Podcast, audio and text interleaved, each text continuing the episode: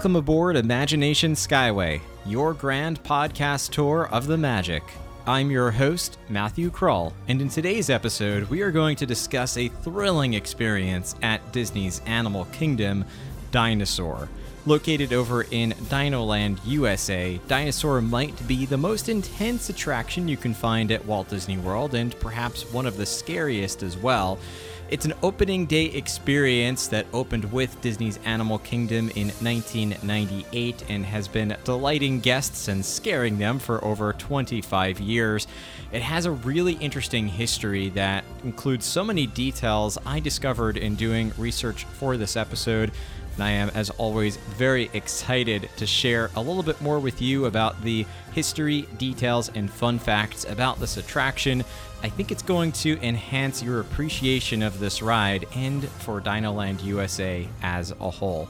I also included in the show a binaural audio recording so that we can relive Dinosaur together and experience what it sounds like to ride the attraction. At the end of the show, we'll return to Imagination Central, where I'll share some ways in which you can stay connected with Imagination Skyway, how you can discuss this topic with other members of our listener community, and how you can help to support and inspire the future of this show. Please remain seated, keep your hands and arms inside the podcast at all times, and enjoy your grand circle tour aboard Imagination Skyway.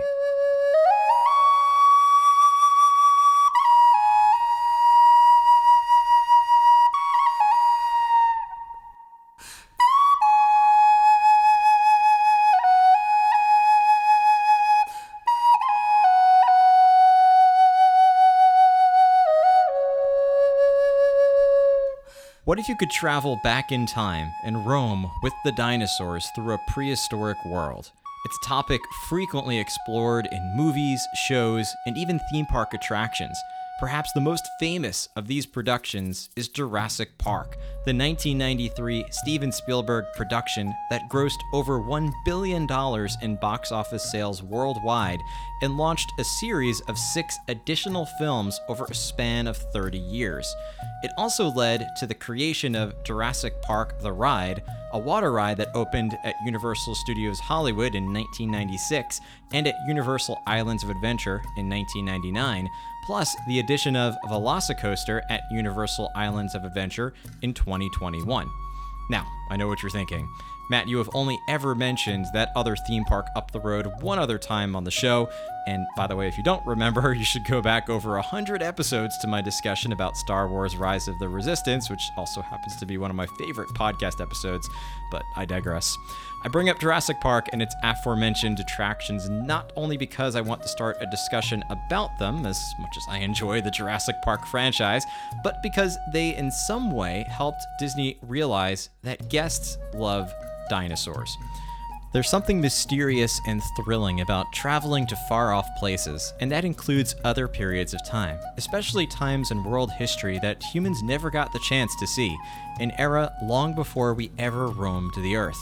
In fact, paleontologists estimate that dinosaurs lived on our planet between 245 and 66 million years ago, at least according to my research from the Natural History Museum.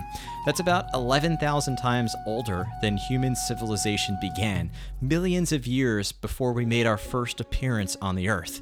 Again, I'm getting maybe a little bit off topic, but you have to admit that there's something rather cool about dinosaurs and the field of paleontology. But don't just take my word for it, Bill Nye agrees. Dinosaurs are just cool.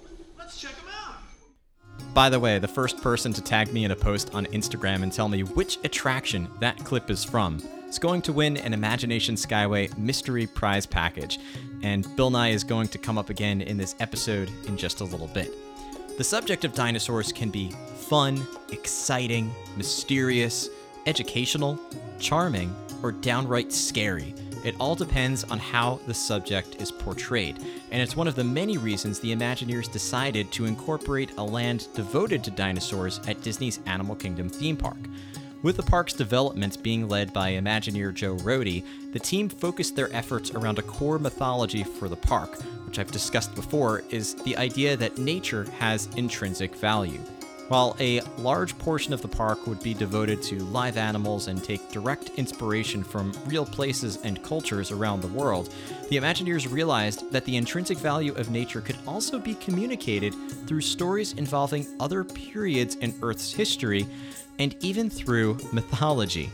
In the case of mythology, the Imagineers were working on a land that Disney fans now lovingly refer to as Beastly Kingdom the land would have focused on mythological creatures like dragons and unicorns, which is why you can often find a dragon in the theme park's logo and a unicorn section of the theme park's parking lot. Even though these creatures are imaginary ones, they explore the ways in which various cultures have incorporated animals into stories and legends to communicate the value of nature and to symbolize morals, virtues, and ideas. Due to budget constraints in the final design stages of the park, Beastly Kingdom was placed on hold with the hopes of one day revisiting this concept. The park opened instead with a land called Camp Minnie Mickey, which eventually became Pandora, the world of Avatar. While Pandora isn't exactly the beastly kingdom the Imagineers originally created in the 1990s, I love the many similarities it shares with this concept, which I explore a bit further in my podcast episode about Avatar Flight of Passage from January 2022. We've talked a little bit about mythology, let's now focus on history. As I mentioned a moment ago, the Imagineers realized that the intrinsic value of nature could be communicated through other periods of time, which included eras long before humans roamed the earth.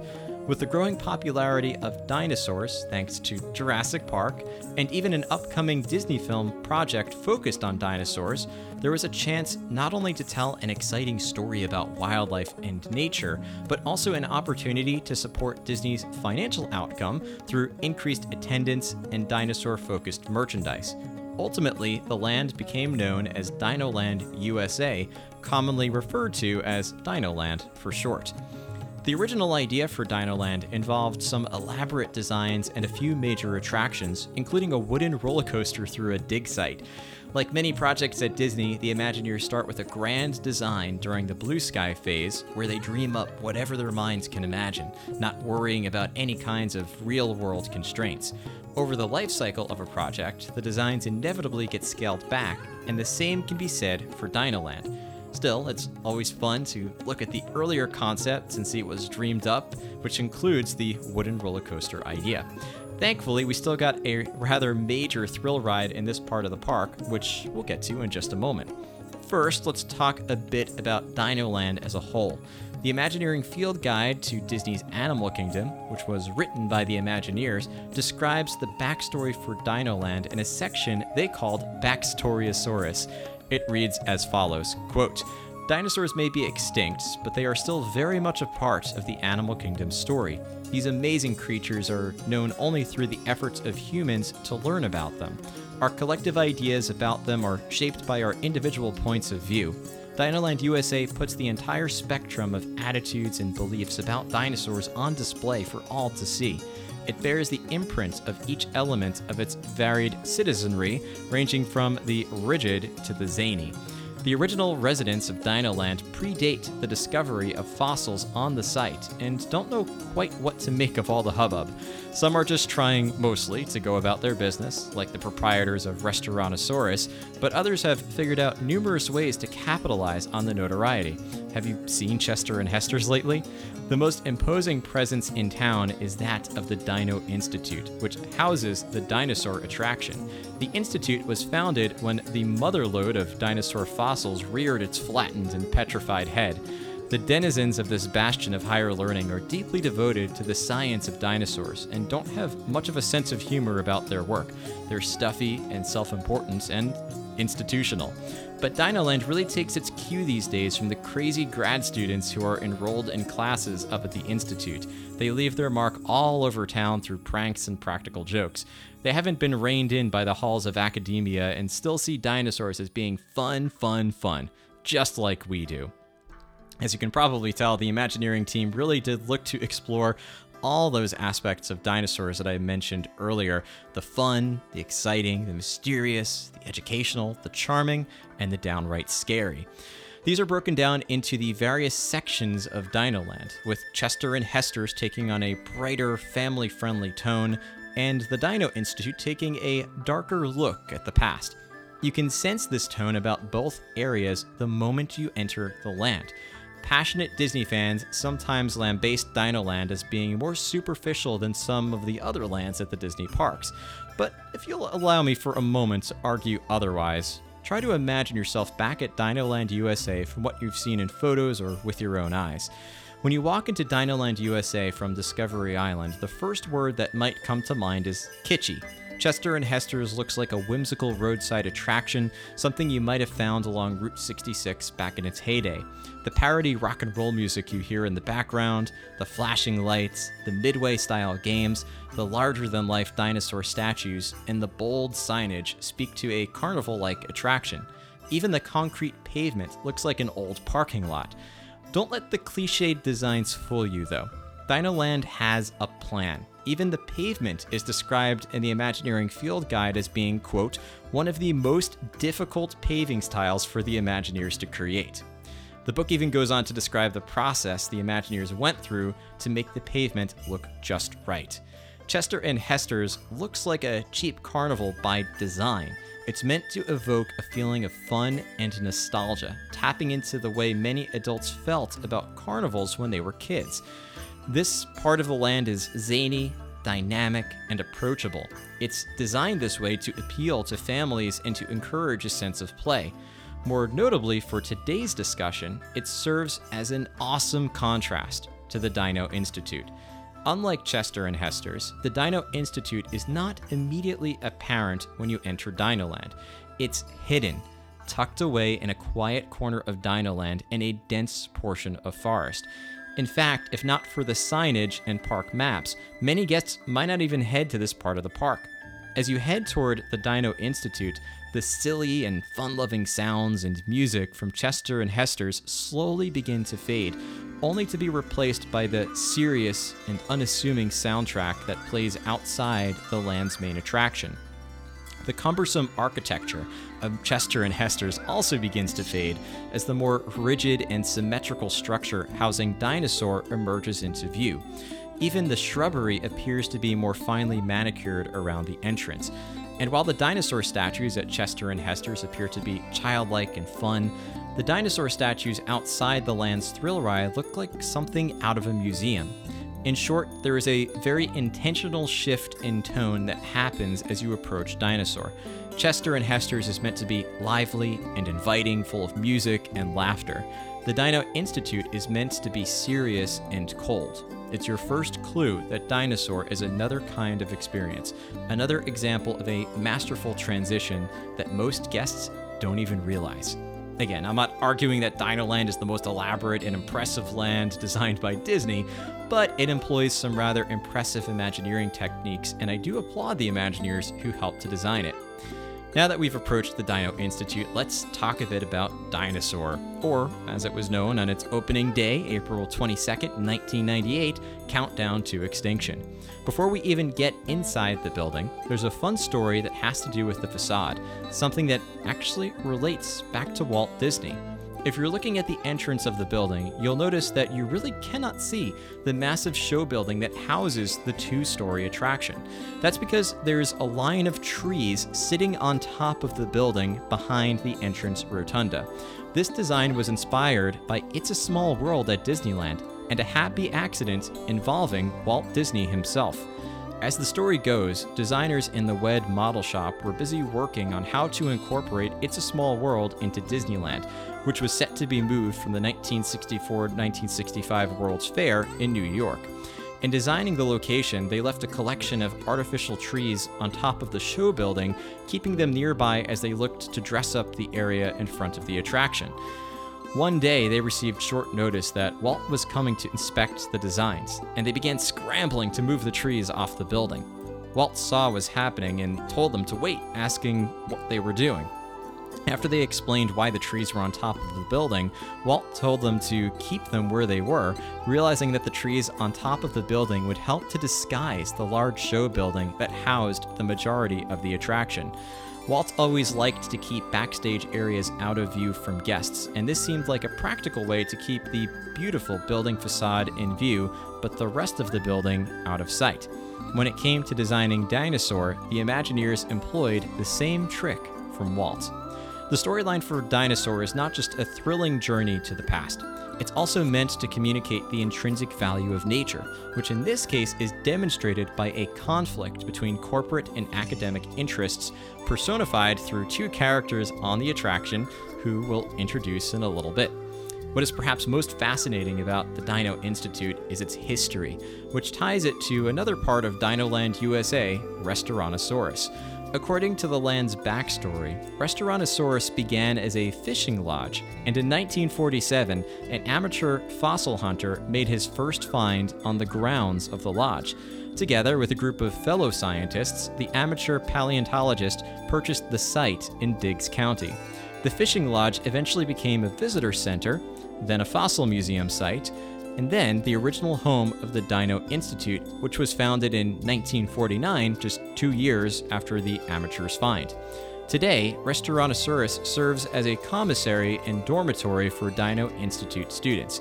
Meanwhile, the Dino Institute seeks to gain greater knowledge about our prehistoric companions. In fact, the Dino Institute's motto is exploration, excavation, exultation, signaling the joy the founders feel for uncovering new information about dinosaurs. Decades later, the founders of the Dino Institute started looking to the future and looked for a new leader to help grow the organization. After searching for a new chairman, they hired Dr. Helen Marsh, an executive with a reputation for helping to lead failing science museums and research institutions to profitability. One of her first calls to action as the head of the Dino Institute was to buy out a tech company working on time travel. The resulting technology became known as the CTX Time Rover, with CTX standing as an acronym for Countdown to Extinction, the attraction's original name. Following a storyline similar to that of XS Tech, the alien company behind the now extinct extraterrestrial alien encounter at the Magic Kingdom, Dr. Marsh sought to quickly capitalize on the new technology, opening time travel tours to the public, hoping the increased attendance could fund future technology and research. The rush to capitalize on such ambitious new technology before the ethical and real consequences are considered feels like a harkening back to the blockbuster film we discussed earlier, Jurassic Park. As a matter of fact, Jeff Goldblum's character, Dr. Ian Malcolm, has an apt analysis of a similar venture. I'll tell you the problem with the scientific power that you're, that you're using here. Uh, it didn't require any discipline to attain it. You know, you read what others had done, and you, and you took the next step. You didn't earn the knowledge for yourselves, so you don't take any responsibility for it. You stood on the shoulders of geniuses uh, to accomplish something as fast as you could, and before you even knew what you had, you, you patented it and packaged it and slapped it on a plastic lunchbox, and now you're selling it. You want to sell it. Well, I, I don't think you're giving us our due credit. Our scientists have done things which nobody's ever done before. yeah, yeah, but your scientists were so preoccupied with whether or not they could, they didn't stop to think if they should. This plotline addresses the ethos of Disney's Animal Kingdom because it once again presents the intrinsic value of nature as being in conflict with humankind's short sighted economic ventures that disregard their ecological impact. On the surface, traveling back in time to see live dinosaurs sounds like an incredible way to learn more about the creatures of the past, but it also comes with broader dangers that extend well beyond our understanding. Like Malcolm's warning, the scientists were so busy wondering if they could make time travel possible, they never stopped to wonder if they should.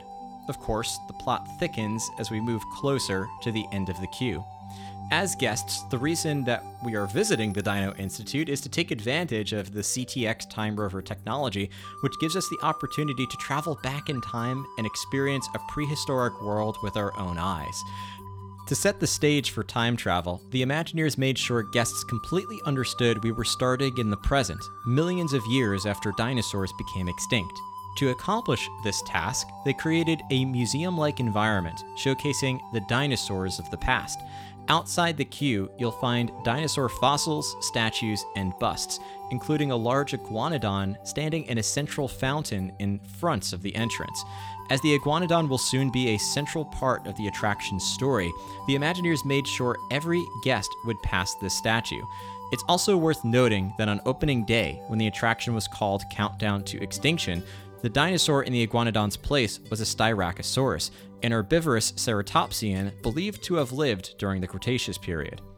Walking into the first part of the queue, we pass through an old wing of the Dino Institute, a museum serving to inform guests about dinosaur predators, behaviors, extinction, and even survivors. This leads us directly into a large museum rotunda where we immediately come face to face with a fossilized statue of a Carnotaurus, a carnivorous theropod discovered in Argentina from the late Cretaceous period. Paleontologists believe that the Carnotaurus measured 25 feet in length and can weigh up to 4,600 pounds. Most guests who first see this fossilized statue believe that the dinosaur in front of them is a Tyrannosaurus rex, but this common misconception once again stems from the popularity and success of Jurassic Park. In fact, the Imagineers first considered a T Rex to serve as the fearsome dinosaur predator for this attraction, but it turns out that Walt Disney Animation Studios was currently working on a computer animated film called Dinosaur. The story for the film called for a ferocious creature called a Carnotaurus, and it focused on a hero character named Aladar, an orphaned iguanodon seeking sanctuary after a meteor shower destroys his home. To better play into the film, the team made sure to focus the attraction on both of these dinosaur species. To get back to the ride, the entrance rotunda in the queue includes some gorgeous murals depicting prehistoric scenes, as well as a diorama depicting the asteroid impact that scientists believe caused the massive worldwide extinction of most dinosaurs.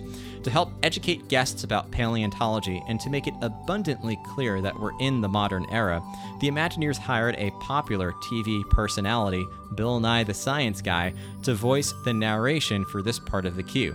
In fact, I often hope for a slightly longer wait in this part of the attraction just so I can learn some fun facts about dinosaurs from Bill Nye. In case you haven't experienced the attraction, here's a brief clip you might hear in the rotunda. Hey everybody, it's me again, Bill Nye the Science Guy. You ever hear of paleontologists? They're science guys and gals too. They dig up the bones of dinosaurs and other creatures that died when a giant asteroid crashed into the Earth 65 million years ago. Then they piece the bones together like gigantic jigsaw puzzles to recreate their skeletons. That one is Champsosaurus. That's a pteranodon. Over there is Dromaeosaurus, and those big turtles are uh, Toxochelys and Protostega gigas. Okay, pop quiz. No, just just kidding. Some dinosaurs defy the imagination. One weighed over 50 tons. Do you know how many elephants you'd have to have on a scale to have 50 tons? 10! Wow, that was a lot of animal. But of all the dinosaurs, none was more ferocious than the Carnotaurus. This dinosaur had the instincts of a clever hunter and a taste for meat. Carnotaurus stalked its prey with menacing razor sharp claws, a powerful vice like jaw, and teeth curved like daggers. Carnotaurus was the terror of the Cretaceous forest. Once we exit the rotunda, we're sorted into one of two pre show rooms to the left or right, which alternate new groups of guests every few minutes to maximize the efficiency of the attraction. Once we enter the briefing room, we're introduced to Dr. Marsh in a short video segment where she passionately describes the Time Rover and its ability to transport us to a prehistoric world.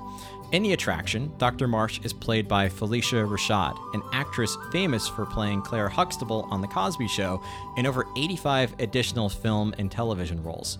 After explaining the incredible tour experience ahead, Dr. Marsh signs off by exclaiming, The future is truly in the past. It once again harkens back to a similar corporate mantra coined by Chairman Clench from Alien Encounter the only way to seize the future is to grasp the present. It's no surprise that both of these attractions were developed just a few years apart from one another and were both designed to attract older audiences, especially teens and young adults. Once Dr. Marsh's pre recorded sequence ends, the TV monitors shift to a quote unquote live safety briefing from the Dino Institute Control Center. Here, we're introduced to Dr. Grant Seeker, a character whose name literally symbolizes his goal. Dr. Seeker is played by Wallace Langham, a television actor who would later become best known for his role as David Hodges on CSI Crime Scene Investigation.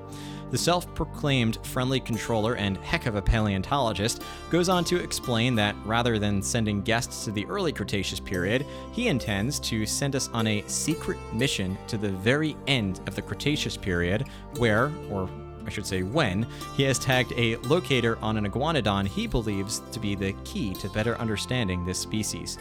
Before Dr. Grant can go on to explain our mission, Dr. Marsh interrupts, insisting that the late Cretaceous period is dangerously close to the asteroid impact that, quote, destroyed most life forms on Earth.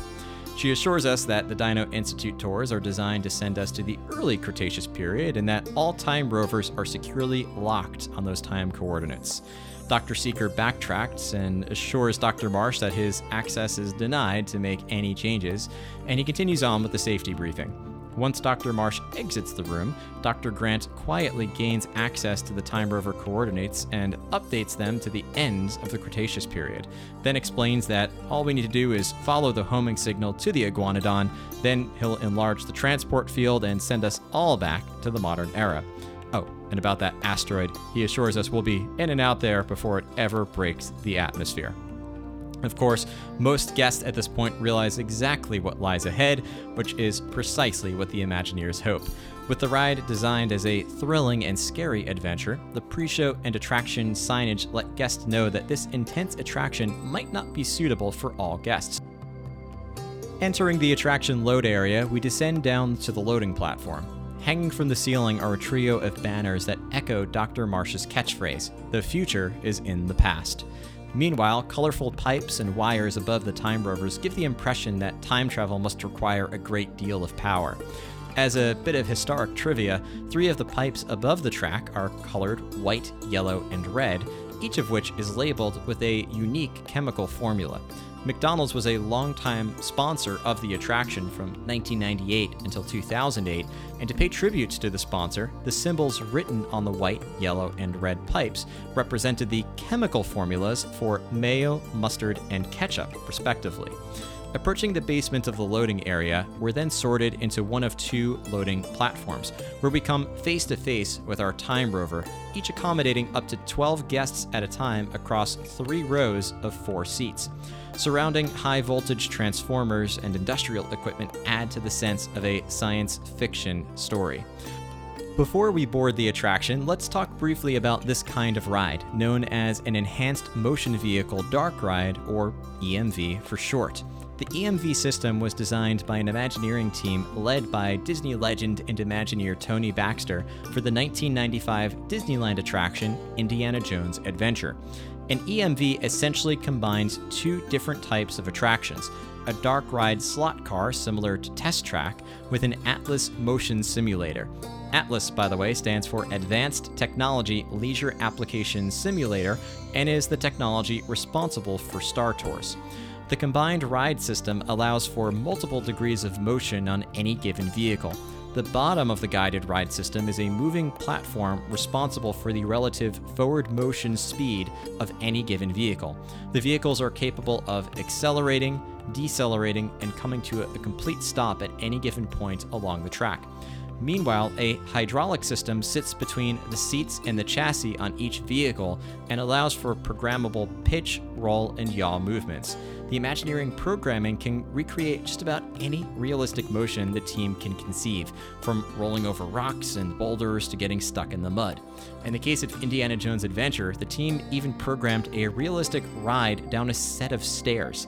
The track at this part of the ride is a simple slope, but the programmed motions make it feel like the Jeeps are truly driving down a set of stone steps. With the popularity of Indiana Jones Adventure, the Imagineers knew that they could repurpose the EMV system for additional attractions. When it came time to finalize the designs for Dinosaur, especially knowing that the budget was already stretched thin, the Imagineers decided to pitch the EMV system for the Animal Kingdom attraction. In fact, Dinosaur not only uses the same ride system, but also the exact same track layout. Truly, the track layouts are identical for these two rides. Still, most guests who experience these two attractions would not even realize that the track designs are the same, since the storyline, props, stage sets, effects, and even vehicle motions are completely different. Still, it's a bit of trivia that I love to share with other Disney fans. Boarding our time rovers, we secure our safety belts and proceed to the time travel sequence, which sends us into a room that some describe as looking like the inside of a toaster, or at least I do. Dr. Seeker reminds us of our mission, and we begin the journey back to the late Cretaceous period. Here is where we first sense the hydraulic capabilities of the EMV system, which pivots guests above the track as if we were in a small boat rolling over waves on the open sea. Up ahead, a visual light and smoke effect make it seem as if we're traveling back in time. And as the sequence ends, the room goes dark and we turn left into a prehistoric forest. Once here, we slowly make our way past animatronic dinosaurs in a somewhat gentle experience, the first being a Styracosaurus as a calling back to the original dinosaur statue at the entrance of the ride. Other than some slight dips and bumps from the vehicle simulating an off road Jeep adventure, the ride moves somewhat peacefully for the first 30 seconds of the ride. Of course, that's all about to change. Dr. Seeker informs us that it's time to get serious and locks autopilot on the homing signal, which sends the vehicle accelerating forward through the forest. The Time Rover sends us over some rough bumps as Dr. Seeker identifies another large dinosaur ahead, which he thinks could be the Iguanodon. As it turns out, we suddenly find ourselves beside a hungry Carnotaurus, whose red scales, shark like teeth, and sharp horns make it very clear this is not the kind of dinosaur we want to be near. We quickly accelerate to evade the predator and next encounter a sauropod, whose long neck is stretched out next to the vehicle. We pass by and quickly make our way through a den of pterodactyls. Rounding a long corner, we come face to face with a pterodactyl about to swoop down at the vehicle, but quickly race down a steep hill into a very dark section of forest where a herd of tiny Compsognathus leap next to the truck along a series of branches. Unfortunately, our vehicle loses traction and gets stuck in a dark section of forest right next to our unwelcoming Carnotaurus. It begins to run toward the vehicle, and Dr. Seeker activates four wheel drive to send us just out of harm's way. We go through a pitch black section of forest through an evasive maneuver, then continue forward. The computer signals another dinosaur ahead and coldly identifies yet another Carnotaurus. The dinosaur roars off to our right and is the closest it's been to the vehicle, but we once again accelerate to outrun the creature. Just as Dr. Seeker is about to give up and abort the mission, the computer identifies the iguanodon up ahead. A projection mapping effect casts a laser net on the iguanodon as we round a corner to head back to the present. Suddenly, we see the asteroid crash in the distance up ahead as a Carnotaurus comes lurching toward us, so close we could practically touch its scales. The lights flash as we dive just below the Carnotaurus, sending us through a time sequence back to the Dino Institute. We slowly make our way back to the load area as Dr. Seeker ensures us that the Iguanodon made it to the Dino Institute as well, thanking us for our help. Arriving back at the loading platform, we exit on the opposite side we entered and make our way back from the basement up to the main level of the Dino Institute. On the way, we hear security com chat alerting the staff of the Iguanodon. Making our way into the gift shop, called the Dino Institute Shop, we pass a series of security monitors showing the Iguanodon roaming the facility, with some special guest appearances from Dr. Marsh and Dr. Seeker trying to find and catch the dinosaur. Part of the reason Dinosaur is so intense is not just because of the vehicle movements and storyline, but also the lighting, animatronics, and special effects on the ride. Amazingly, the ride only achieves a top speed of 12 miles an hour. It feels much faster because of the hydraulic motions and the tight turns, drops, and stops on the ride. The attraction is one of the darkest at Disney, and I mean that literally. Minimal lighting creates a heightened sense of suspense, as guests are never quite sure what's more than a few feet ahead of them. The minimal lighting used is employed in specific colors and brightness to direct the eye to certain parts of the ride. You can see just enough of the forest environment and dinosaur species to make out your surroundings, but not enough to get a full grasp on what lies beyond the next section of track. Of course, the 11 audio animatronics add yet another dimension to the experience, and Imagineering paid particular attention to the Carnotaurus, which was created to look like a realistic dinosaur, but even more menacing. Speaking of realism, it's worth noting that the Imagineers consulted with paleontologists for the attraction, looking to make the ride both exciting and somewhat educational. The countdown sequence on the ride also adds another dimension to the thrill of the experience. Placing guests moments away from the asteroid impact adds a greater sense of urgency to the situation. We don't just have to find the iguanodon, we have to find it quickly. As we move through the attraction, the computer system reminds us of exactly how much time is left before the asteroid hits the Earth, culminating in us escaping mere seconds after the asteroid collision.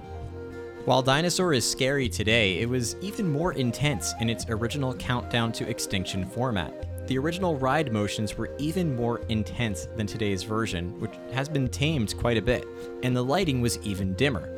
In addition, the original end sequence actually featured a near direct collision with the asteroid.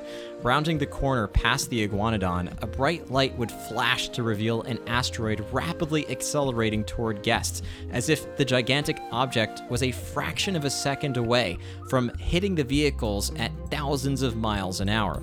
There was even a loud whistling sound to accompany the effect, making it seem even more frightening.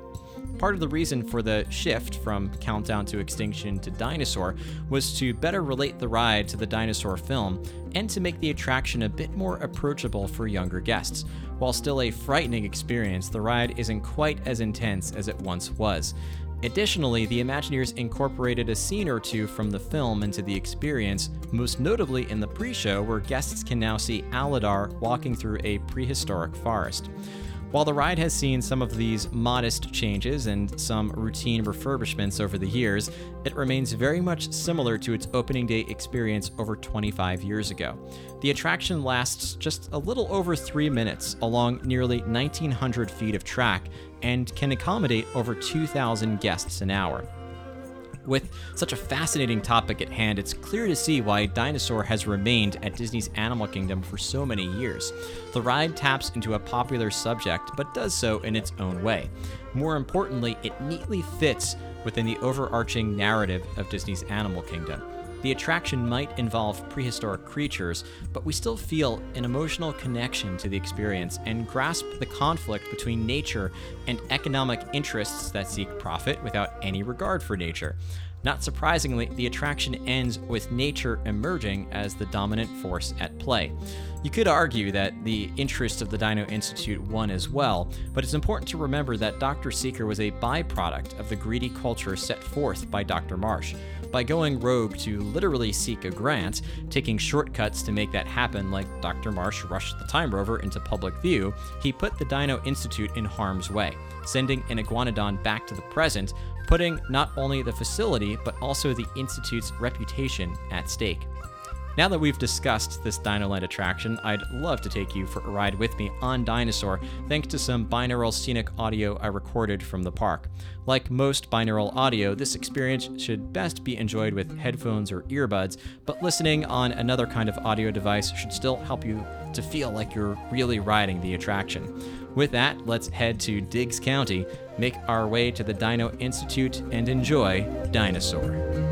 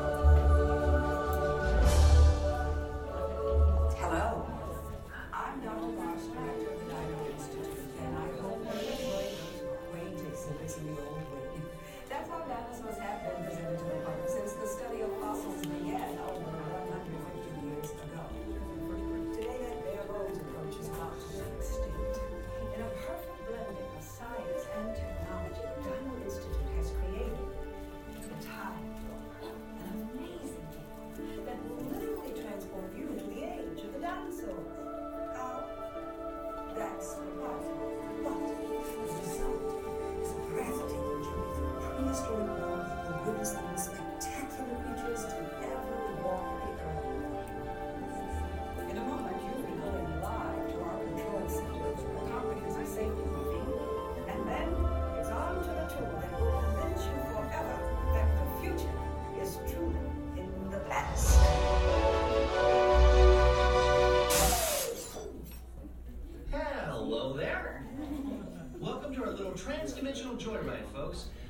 I'm Seeker, your friendly controller, and a heck of a paleontologist, if I do say so myself. But let's not talk about me. Let's talk about you and how you can help me make history today with the Time Rover. It's like this. If I can bring you back from the Cretaceous period, it stands to reason that I can bring back a live dinosaur with you. And not just any dinosaur. Take a look at this guy. He's an iguanodon, and I'm certain that he is the key to understanding these magnificent creatures. I tagged him with a locator during an unauthorized field trip. Otherwise, I'd be traveling with you. Right now, our dino should be about here, at the very end of the Cretaceous period. That's where you're going today. I've arrived, it seems, just in time to correct a little misstatement. Dr. Marsh. That is impossibly close to the giant asteroid impact that destroyed most life forms on Earth. Our tours are designed to take you to the early Cretaceous period, and I can assure you that all time rovers have been securely locked on those coordinates. That's right. See? Securely locked. Access denied. Continue. Access. Of course. We were just talking about seatbelts. Plug them in, use them. It can get kind of choppy out there, so keep your hands and arms inside the vehicle at all times. Flash photography? I wouldn't. It alters the homing signal, and that's not good. Oh, and one more thing. Those locked coordinates. We're in. Now, here's the drill. You follow the homing signal to the iguanodon, then I'll enlarge the transport field, and boom, you're back with one additional passenger extra large. And don't worry about that asteroid. You'll be in and out of there before it even breaks the atmosphere. Trust me, what could go wrong? Hey, it's me again. Remember, only you guys are going on this special issue, so don't tell anyone, okay?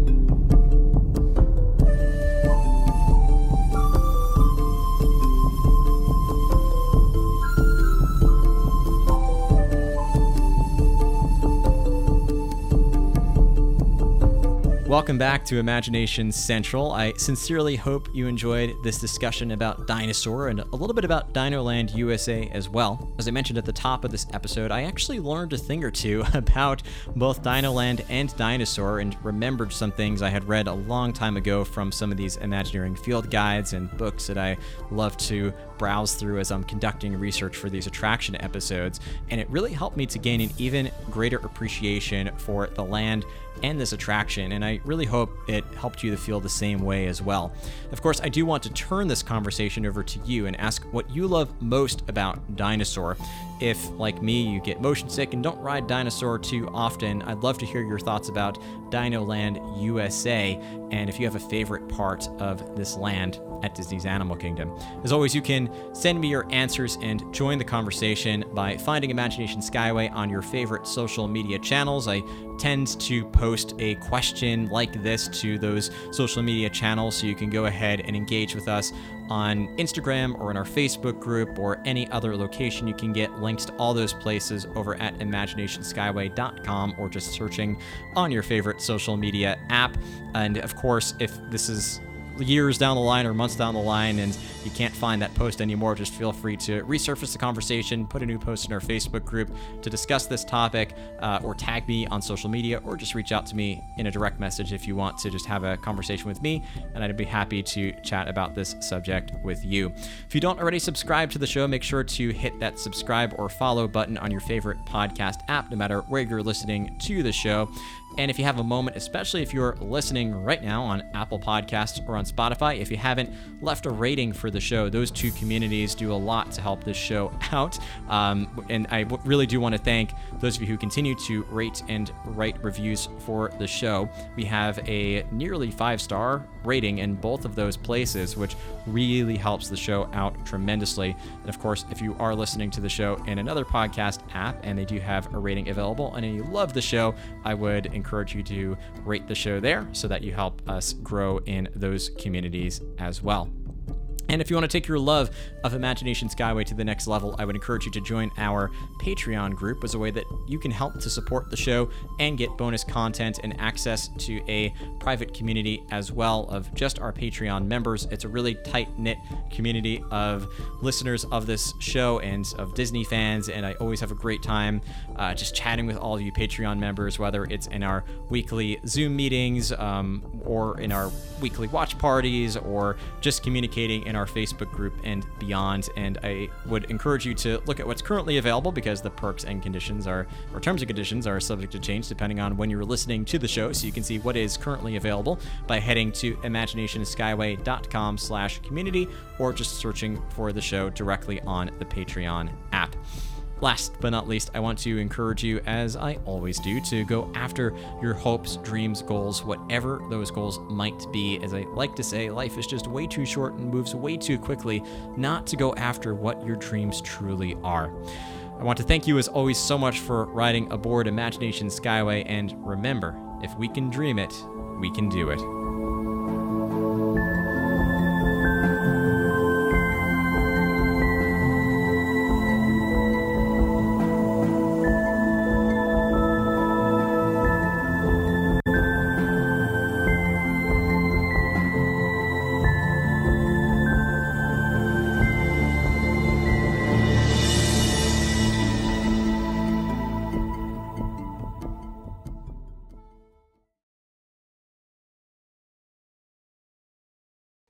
Dr. Grant. My dear Dr. Sattler. Welcome to Jurassic Park.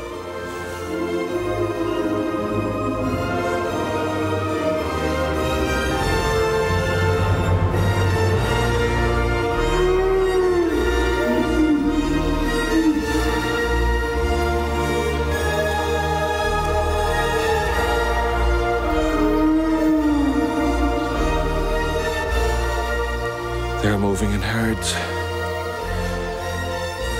They do move in herds.